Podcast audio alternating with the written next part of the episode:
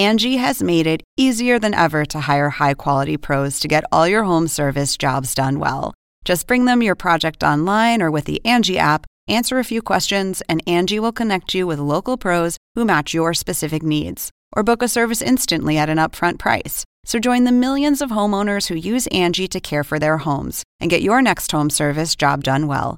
Download the free Angie mobile app today or visit Angie.com. That's A N G I.com. Wyndham Hotels and Resorts makes travel possible for all. Whether it's the long haulers looking for a great cup of coffee, a roomier rest for the on a whim road trippers, or a place to make summer memories with the whole family. No matter who you are, where you're going, or why, with 24 trusted brands to choose from like La Quinta, Days Inn, and Super 8, your Wyndham is waiting. Get the lowest price at wyndhamhotels.com. Restrictions apply. Visit website for more details. More than meets the eye in Donald Trump's classified documents trial. We'll tell you what's really going on tonight on Laura Coates Live.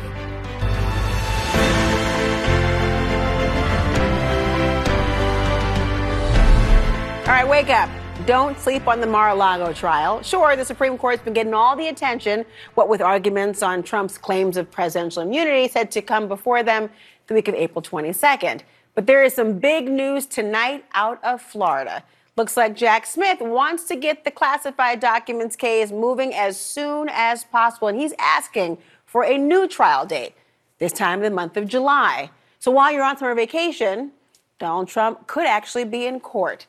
Smith saying in court filings tonight that he believes Trump and his two co-defendants, body man Walt Nauta and Mar-a-Lago property manager Carlos de Oliveira, should go to trial on July 8th. Not coincidentally, or maybe not coincidentally, one week before Trump is all but certain to become the nominee at the Republican convention. Funny how this works, right? Meanwhile, his attorneys, who insist he can, cannot have a fair trial before the election, are now saying, well, how about August 12th? So, what happens if this case goes to trial before millions of Americans go to the polls on Election Day? Joining me now to discuss, CNN law enforcement analyst and former deputy director of the FBI, Andrew McCabe. So glad that you're here with me tonight. I mean, look, this is like an Energizer bunny of things. He is going to keep going forward. Supreme Court be damned. He wants these cases done. What do you make of this idea of July 8th? Why would he want to do that? Really interesting pick on behalf of the special counsel team. So you know this, Laura, from your old days at mm-hmm. work, mm-hmm. uh, where we used to where we used to work. Everything about a trial is strategy. Everything is gamesmanship. So we knew that this scheduling conference was coming up tomorrow. We've known about this for a couple of weeks. This is Jack Smith going into that conference asking for the world, asking for the best case scenario, but prepared to settle with something that he can live with, kind of the compromise in between.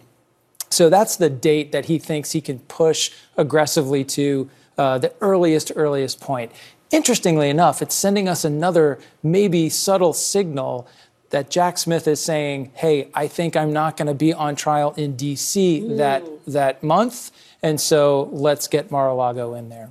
A good point because we don't know yet when that trial, if it goes, with Judge Chutkan here in Washington D.C. because April 22nd is the oral argument for the immunity issue. Everything is sort of put a pause on right now, and they have till June. Although, can you imagine if the Supreme Court takes until June to decide the issue of immunity? I mean, for my money, outrageous. It's this is not an expedited schedule for mm-hmm. for a uh, hearing and consideration of this issue. Expedited would have been getting it done along the lines of what we saw with the Colorado 14th Amendment case, but that's clearly not happening. That was here. much quicker, right? It much had an quicker. expedited oral argument schedule. We don't have a ruling yet, but that was that's much right. faster. That's right. This case, the immunity issue that we heard about yesterday, it's likely we won't hear uh, a decision on that case until the end of the term, which is the end of June. So if that holds true, Jack Smith uh, would then just be starting if let's say we get that decision and it goes against president trump's claims now the case goes starts moving forward again you have about another three months of pretrial uh, mm-hmm. machinations before that thing could uh, finally get in front of a jury. So, uh, yeah, that puts him with something else to do in July, and he's now trying to squeeze Mar-a-Lago in there. Well, he's saying, Jack is saying July 8th. The Trump team says they want it after the election, but they're also saying, well, also maybe August 12th is it? What is the tactical advantage to that date?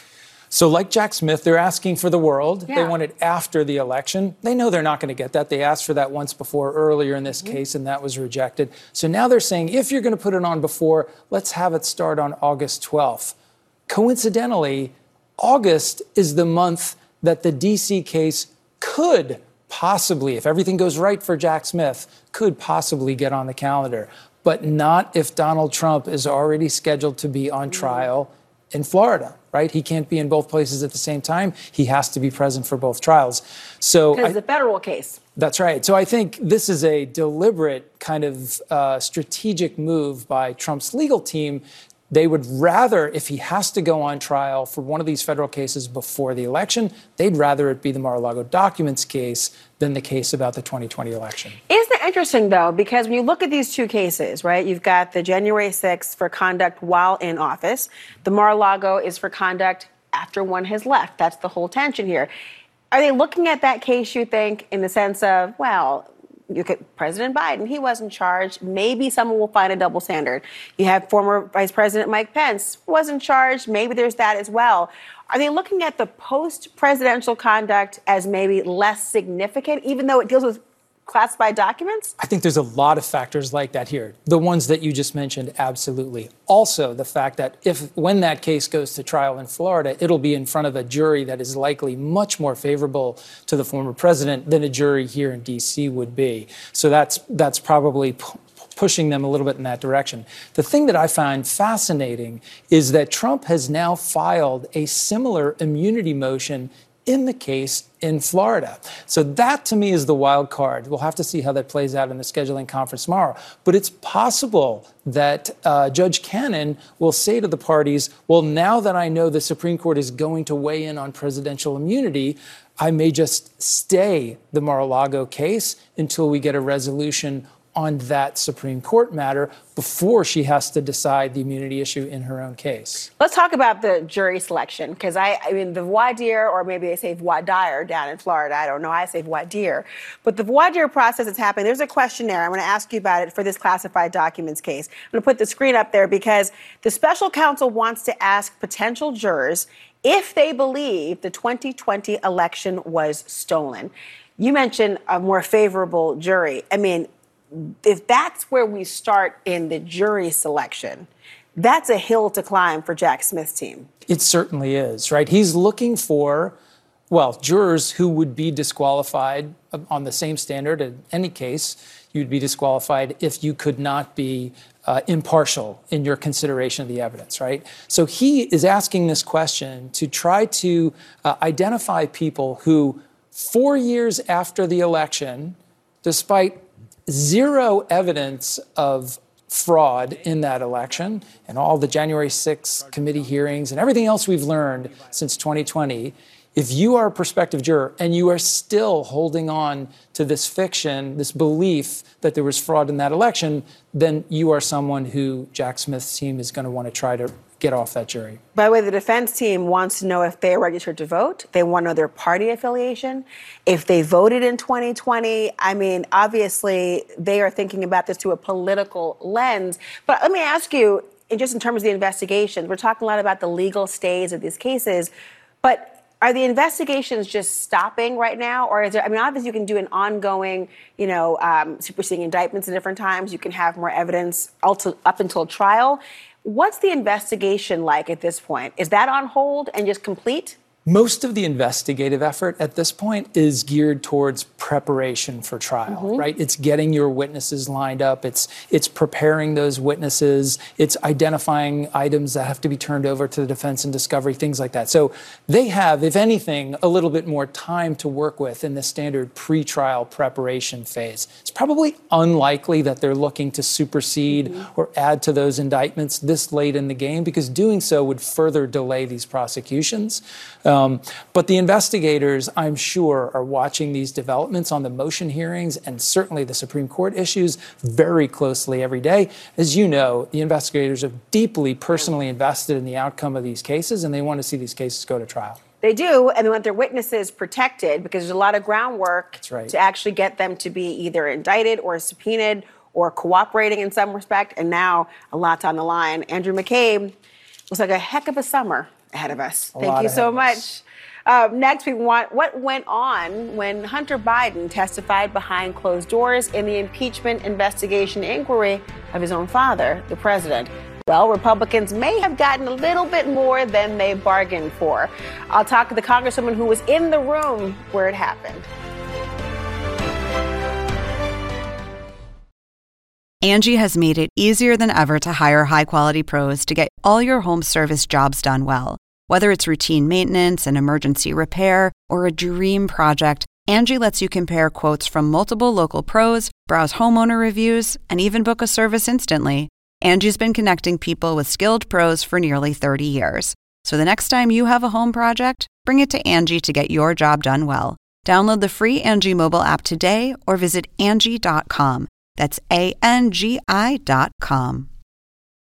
I'm Dr. Sanjay Gupta, CNN's chief medical correspondent. This week on Chasing Life, I'm a health reporter and have been for 15 years. And even I feel overwhelmed by some of the things I read about the stuff we're eating. my colleague Meg Tirrell wanted to take a deep dive into something you've probably heard a lot about recently ultra processed foods. There is a lot to learn there, some fascinating stuff, and some of it is probably going to change the way you shop. Listen to Chasing Life, wherever you get your podcasts. All right, so here we go. This new tonight, we're getting our very first look at the transcript of Hunter Biden's six plus hour closed door deposition before the Republican led House Oversight and Judiciary Committees. At times measured, at times defiant, the president's son was pushing back against allegations that his father profited from his business dealings overseas, saying, All I know is this my father was never involved in any of my business ever, never received a cent from anybody or never benefited in any way, never took any actions on behalf in any way. And I can absolutely 100% state that is not just in my case, but in every family member's case. Joining me now, Congresswoman Jasmine Crockett of Texas. She's a member of the House Oversight Committee. Congresswoman, thank you so much for being here this evening. I was really eager to talk to you because you were in the room and we've read the exchanges. I gather that the tone was at times quite heated, but was there a piece of evidence that actually incriminated President Biden in any of this? No, absolutely not. First of all, it's great to see you this evening. Um, and actually, what's very interesting is that Hunter, he did really, really well. Like I was sitting there thinking, like, you know, I'm ready to get up and rumble um, based on, you know, the attitude that people had. But he actually was very even kill. Um, and when it came to his attorney, I mean, his attorney could give a master class on what it is to be an actual trial attorney. As someone who has 18 years under her belt, I felt like I was in my first year of law school because he was excellent. And I think what happened is the Republicans kept thinking, well, Hunter's just this dope head and he's just stupid and he's nobody. So we're just going to talk to him crazy instead of recognizing this is a trained attorney, this is someone who has an amazingly trained attorney and someone who understands the stakes. And Hunter never ever gave in to their antics. He actually was very level headed the entire time. And that's interesting, particularly because there was clearly an attempt to provoke him to act very Yes. differently, right? Yes. And there was even a moment where Republicans questioned Hunter Biden about, I think it was a WhatsApp message that he sent to a Chinese associate demanding payment, in which he said he was sitting next to his father, but he testified to the committee that he was drunk and probably high at the time, saying, quote, I was out of my mind. My father was not sitting next to me. My father had no awareness. Obviously, in some respects, Congresswoman, his struggles since 2019 with addiction to alcohol and drugs has been very much a part of the conversation.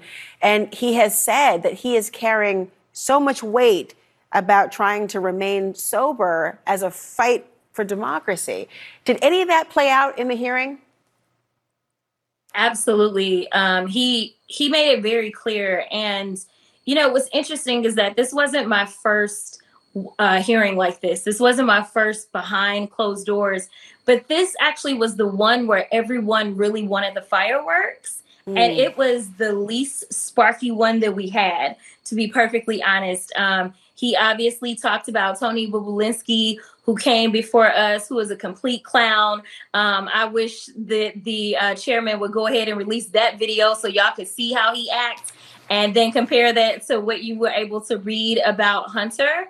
Um, and, you know, what really came across to me was his humanity um, and their demagoguery uh, came across, right? Like when we took the first break, one of the things that hasn't been talked about that a lot of people probably didn't see, but I was sitting next to Robert Garcia and next to him was Nancy Mace.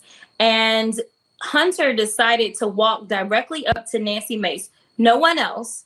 And he said to her, I hope that you learn that I'm not the person that you think that I am.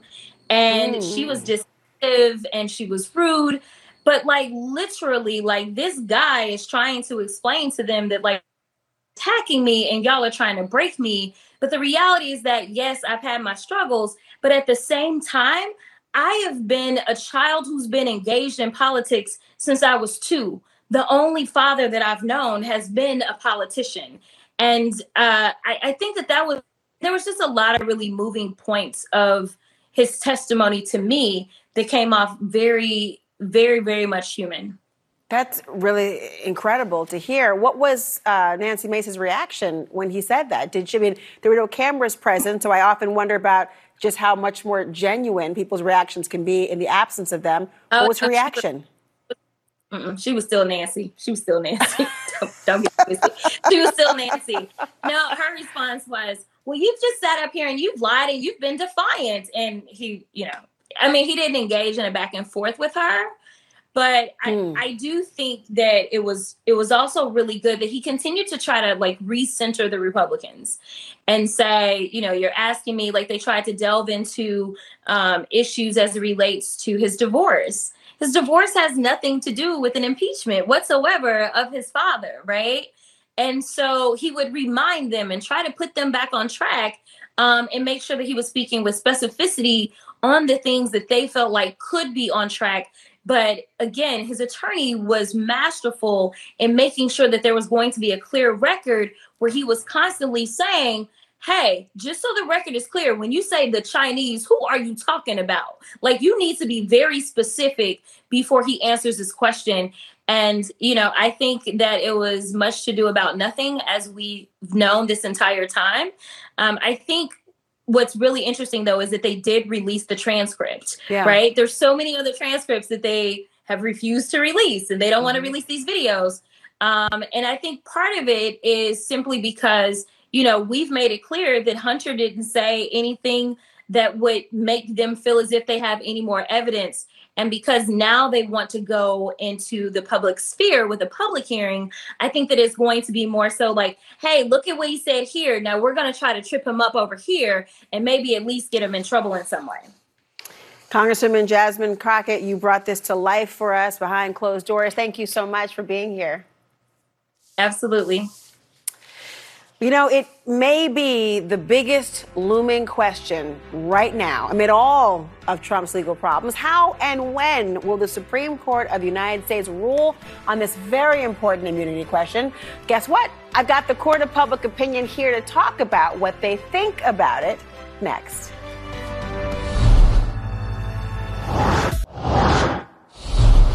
In a matter of weeks, the Supreme Court will hear arguments on a question that goes to the very heart of our democracy. Does a president have immunity from prosecution for crimes that he or maybe one day she may have committed while in office? Essentially, is the president above the law? Now, the court will consider whether Donald Trump has immunity from prosecution on charges of trying to overturn the election of Joe Biden back in 2020. Tonight, we're taking you inside our own virtual courtroom where our court of public opinion will hear legal arguments on that very question. You're going to hear from two top lawyers who do some role playing tonight and lay out the arguments on both sides. We have National Security Attorney Bradley Moss, who will argue against immunity, and CNN legal analyst Norm Eisen, a former White House ethics czar, who will argue in favor of immunity. Then our jurors will weigh in. This is a diverse group of everyday Americans meeting tonight for the very first time to share their opinions with each other and, of course, you. Now, you know this is not an actual court of law. Our jurors are not rendering a verdict, but they will tell us what they think of these arguments that they have heard tonight. So let's begin with Norm Eisen. Norm, make the argument for us. Why should a president have absolute immunity for acts that were committed while in office? Ladies and gentlemen of the jury, a president is already absolutely immune for acts that were committed in office with respect to civil cases, to damages suit. That is the law of the United States under the case of Nixon v. Fitzgerald, which says that a former president of the United States is entitled to absolute immunity from damages liability predicated on official acts.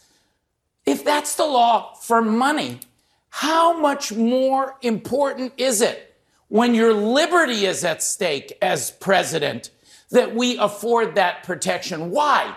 Why is that so necessary? A president has to make the most agonizing decisions when they are in the Oval Office. I know, having had the honor of advising a president, how difficult those choices are. They protect all of us with those choices. How can they function if they think their choices will be second guessed? Don't pay attention to who the president is in this specific example. When the Supreme Court decides, they decide for all presidents for all time. Imagine if President Obama he ordered a drone strike in order to protect Americans. And not just a federal DA, but wherever he is in the country when he orders that drone strike, the DA can create open season all over the land. People can be prosecuting former presidents. You'll hear from my distinguished opponent uh, outlandish hypotheticals about presidential assassinations of political opponents. That's not an official act. That is not covered here. That is not what we're talking about. Presidents need the freedom to protect all of us. And only absolute immunity from criminal prosecution can give them that freedom. Thank you. Well, we've heard now from one side of the argument as presented in the court filings and beyond, Bradley Moss. Now tell me, make the case why a president should not enjoy the absolute immunity just argued for. It's really simple in the end here. Is a president a king? Is the office of the presidency, created over two centuries ago, imbued with the same monarchical privileges, authorities, and immunities of the very same monarch we threw off over uh, back in the 18th century? The answer is no. But to address what my distinguished colleague here had brought up, the president is immune so long as it's within the outer reach, the outer perimeters of his official authority. That is what the, the, case law with respect to the civil litigation has said.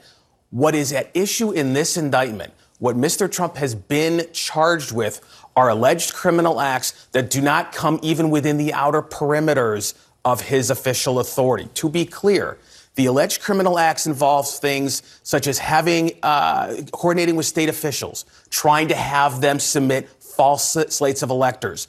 Neither the Constitution nor any part of federal statutory law gives the president any authority to intervene there. It gives the president no authority to intervene with respect to having uh, states change how they tabulate votes.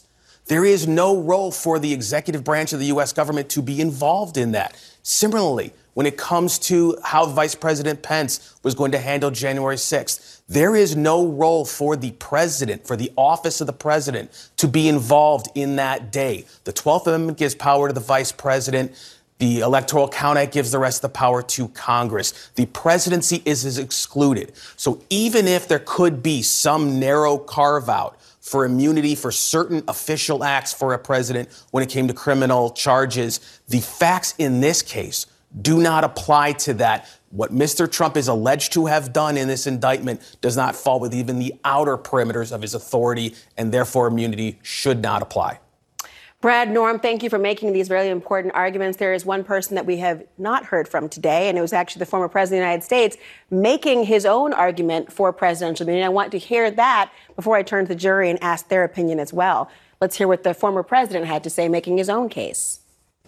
If a president yeah. is afraid to act because they're worried about being indicted when they leave office, a president of the United States has to have immunity. And the Supreme Court's going to be ruling on that. If they don't have immunity, no president is going to act. You're going to have guys that just sit in office and are afraid to do anything. Well, we've heard various arguments. I want to turn to the jury right now and get your take as to what you have heard here today. Do you think that a president of the United States ought to be immune from criminal prosecution for things that they did while they were in office? A show of hands initially as to yes or no. Jury number one? Yes or no? No for absolute immunity. No for absolute immunity. Yes or no to absolute immunity? No. Juror number three? Yes. Juror number four? No. Let's begin with juror number three as to why you have that particular opinion. Why do you believe that the president should not have or should have absolute immunity? Excuse me. I think it's important because uh, as we're talking about this, um, with what's going on, it's not about President Trump. This is setting precedent for all of presidents. And I think to answer something that is emotionally charged and not letting the law play out. Again, um, this is all alleged. Uh, President Trump hasn't been charged with anything yet criminally. And I think that in America, we get emotional and we're not able to think clearly and let the law play out. And that's going to be very important for the Supreme Court as they make this unprecedented decision um, moving forward. So I do think that presidents should have that.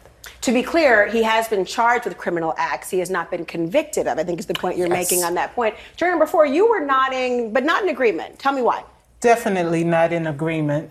I do not believe that he should have absolute immunity. Um, and I'm concerned because on January 6th, when things were happening, he basically put up the vice president. And if he's willing to do that, and I know one of the examples that they used was what if he orders someone to kill a, a rival? That would be okay. And so I'm, I'm wondering who, who might he turn on? So I don't think any president should be given absolute immunity. And I'd like to hear from our past presidents who are still living. Are there things that you think you do in office that really require absolute mm. immunity? What an interesting point. Jury number two, you're nodding. Yes, yes, I, I, I definitely agree with you. And um, I also agree with you partially because I think it is a very difficult decision to make. It's a very gray area. Um, I think when we heard the pro argument, you mentioned that, you know, this isn't a hypothetical. You know, there there hasn't been, you know, Donald Trump has not ordered the assassination of an opponent. But um, mm-hmm. like you were saying with January 6th, I think that um, he almost did, whether it was suggested or implicated or anything. But um, I think just that action alone shows that um, Donald Trump specifically uh, is willing to take those risks. And I think that setting that precedent coming in 2024 in that election, I feel like um, if he is uh, reelected as president, I feel like that will definitely go to his head.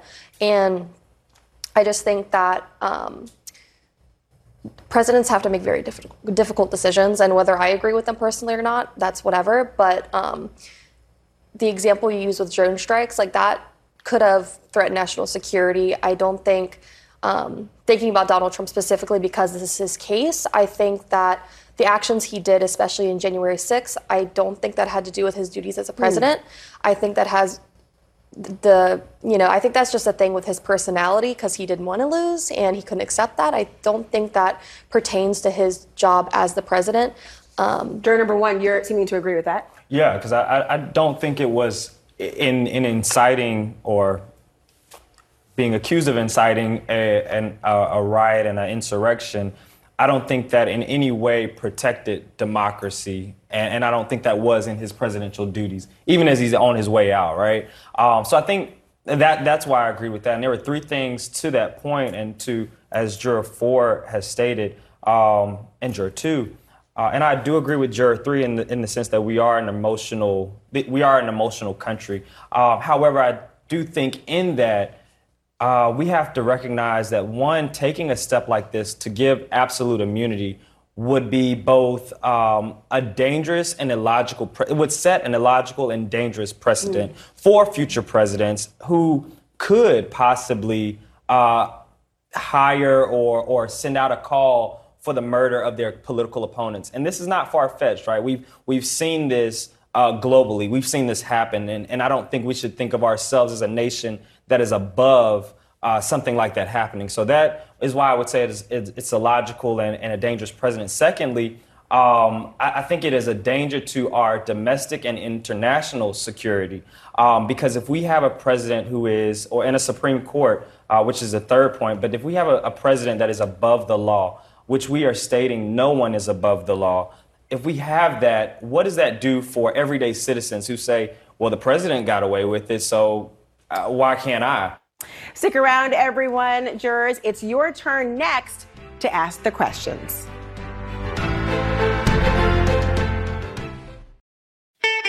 I'm Ina Garten. Welcome to Be My Guest, the podcast. One of the best gifts you can give friends is spending time together. But what's even better than that? Cooking with them. On Be My Guest, the podcast, new friends and old stop by my barn for some conversation and great cooking. We talk about food, life, and everything in between. Listen to Be My Guest, the podcast with me, Ina Garten, and join us wherever you get your podcasts.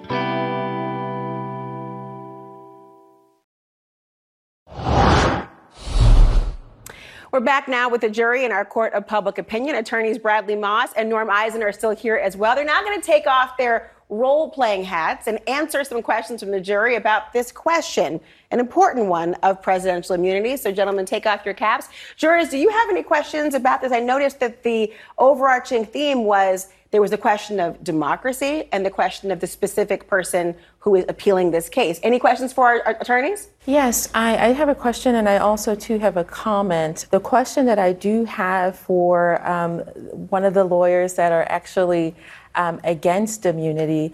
I would like to hear a little bit more about your, your thought process in terms of why, uh, what are some of the important points that you would be against uh, presidents uh, as a whole being uh, Question goes to either, actually.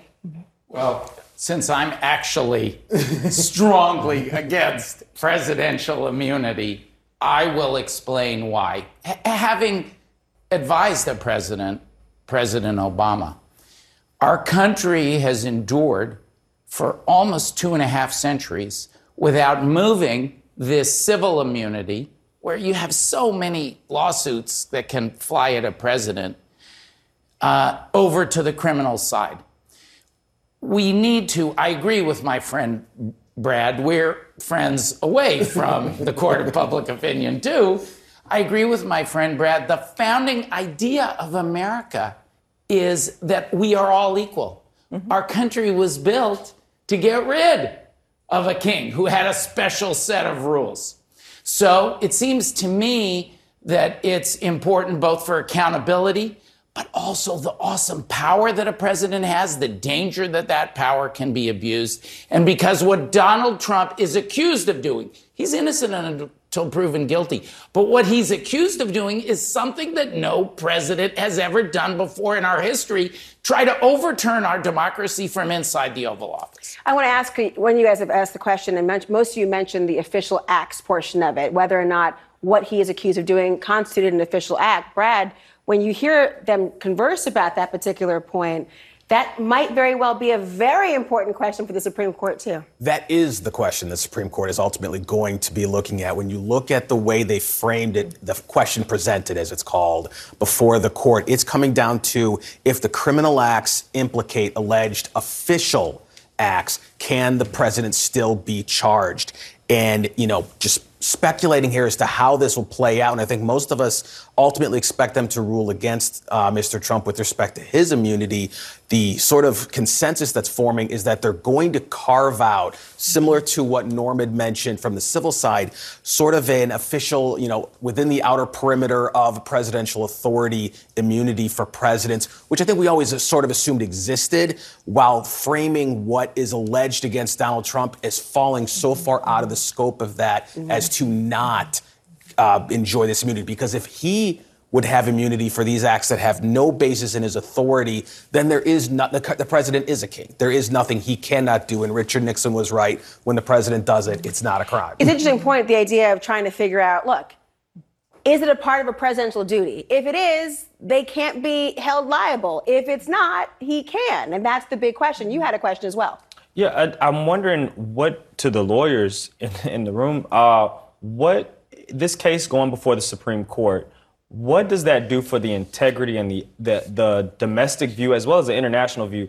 of the integrity of that court and uh, should he should he they grant him immunity or just it by being presented in the first place? It's a great question. We've been talking about this behind the scenes for yeah. weeks, right? The idea of why would they want this case? What would it do to their credibility? And why did they wait so long to actually decide to do it?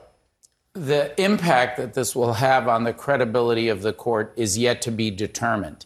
If they take so long to decide this that the American people cannot get a trial of this case and cannot know if Donald Trump previously abused the powers that he's trying to recover, that'll be on the Supreme Court. That will be bad for their reputation. It will be bad for American democracy and our, uh, uh, our reputation around the world. But if they do what they did in US v. Nixon, 16 days in the Watergate tapes case after oral argument, that kind of fast timetable will allow the trial to happen. They'll be heroes. So democracy will rise or fall at home and abroad, depending on what speed the court moves at. What about Merrick Garland, though? Do you have any assign any blame for the delay there?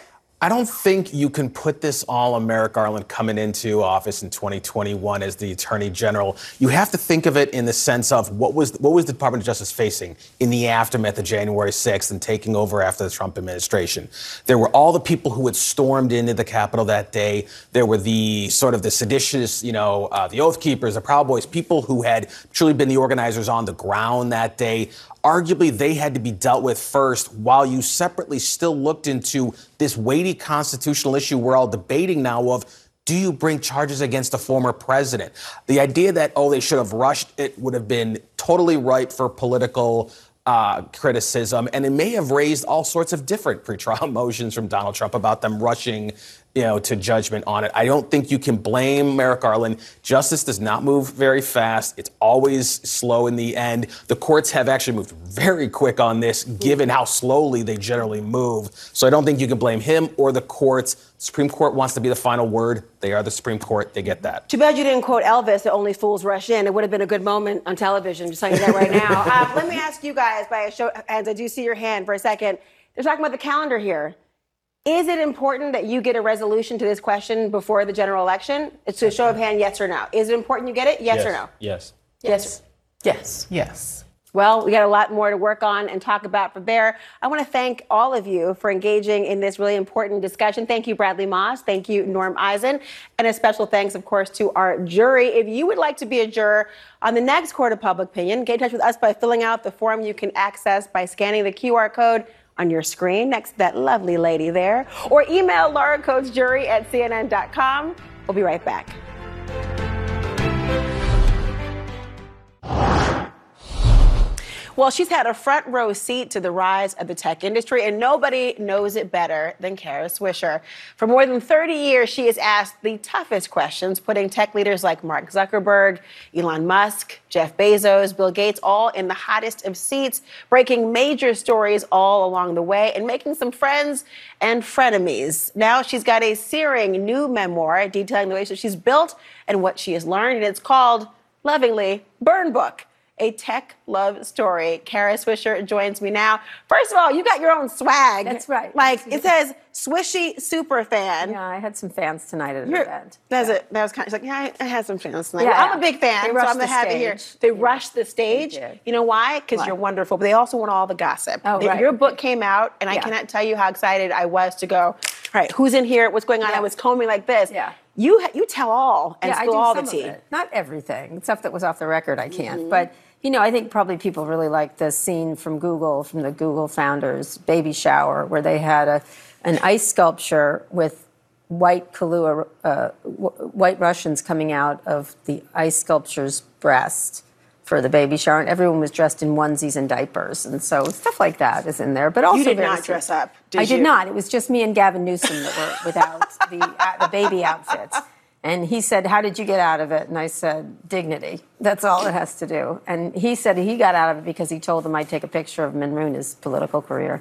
So it's stuff like that. It's like th- th- that's the fun stuff, and then it's the very serious stuff, which is things they did that are that led us to where we are today. You know, first I noticed I was focusing on the onesie and not the fact that there was white Russians coming out of Yes. the breast as if it was a lactation Well, party. I, that's yeah, a, no. an oddity. There was no focus No. group for anyone no, to say. nothing. Maybe just what not. they were like, and they were wacky, and it's all fun and games until someone loses a democracy, right? That's kind of how I look at it. And then it led to like monopoly power, decisions by people inept at it, and things like that. What I love about it is the idea that, you know, everyone can pretend it's not about capitalism, it's about the greater good and how Mhm. the service can be used. And. Mm-hmm. AI is one of those things where people are even looking now and saying, you're putting too much emphasis on the potential bad, it's all the good. The Mm-hmm. first line of your book addresses this idea that it's, it's about capitalism after all. Yes, that's the first line. Because I think one of the things the techies wanted to do, as opposed to say Wall Street people or lawyers or doctors, is no, we're here to help you. You know, this idea of we're here to help you, when in fact they're here, there to help themselves, just Mm. like everybody else, which I don't mind. It's fine. They built the most astonishingly valuable companies in the history of the planet. But the question is, should they be in charge of vast swaths of our society and making decisions for the rest of us without any accountability? And that's my big issue. And are they able to make these decisions? Well, AI has an interesting intersection with your book, right? There's some AI trying to take parts of your book. Yes, that that's right? Yes, no, what's happening it's actually not just me, like Savan- it happened to Savannah Guthrie, a whole bunch of authors that are doing well. They gen- generative AI is making books with my face on it and, and other things saying that Kara Swisher finally Kara writes the biography and Amazon is selling it. And so it's crazy. But what, this is going to happen over and over again. They're going to have your show and the AI is going to make a Laura Coates show that isn't Laura Coates mm. and stuff like that. And so things are going to change really quickly with this heavy duty computing we're going into. That's, that's a technical term, heavy duty computing. um, but it's, you know, there's things happening that are even, you think you've seen damage and wondrous things. You're about to see astonishing things that are both going to be scary and also really um, great for humanity. So let's focus on the great stuff and mitigate against the bad stuff. Well, you ain't said nothing yet. I'd be astonished if you can try to capture the essence of Kara Swisher. You could probably capture Laura Coates, a little bit of attitude, AI Laura a little Coates, bit of five foot it. three. You Yeah. know, if you're, you know. Well, no, you'd be taller in AI. Why? I'm perfect now. Okay, right. Sorry. Okay, fine. Kara Swisher, you perfection. I'm a swishy super fan. Thank you, Laura. A great book. Thank you so much for being here. Be sure to check out Burn Book. You know you want to. Thank you for watching. Our coverage continues. I'm Dr. Sanjay Gupta, host of the Chasing Life podcast. In honor of our 10th season, we want to hear from you. Leave us a message at 470 396 0832 and tell us how you chase life. It could be used on an upcoming episode.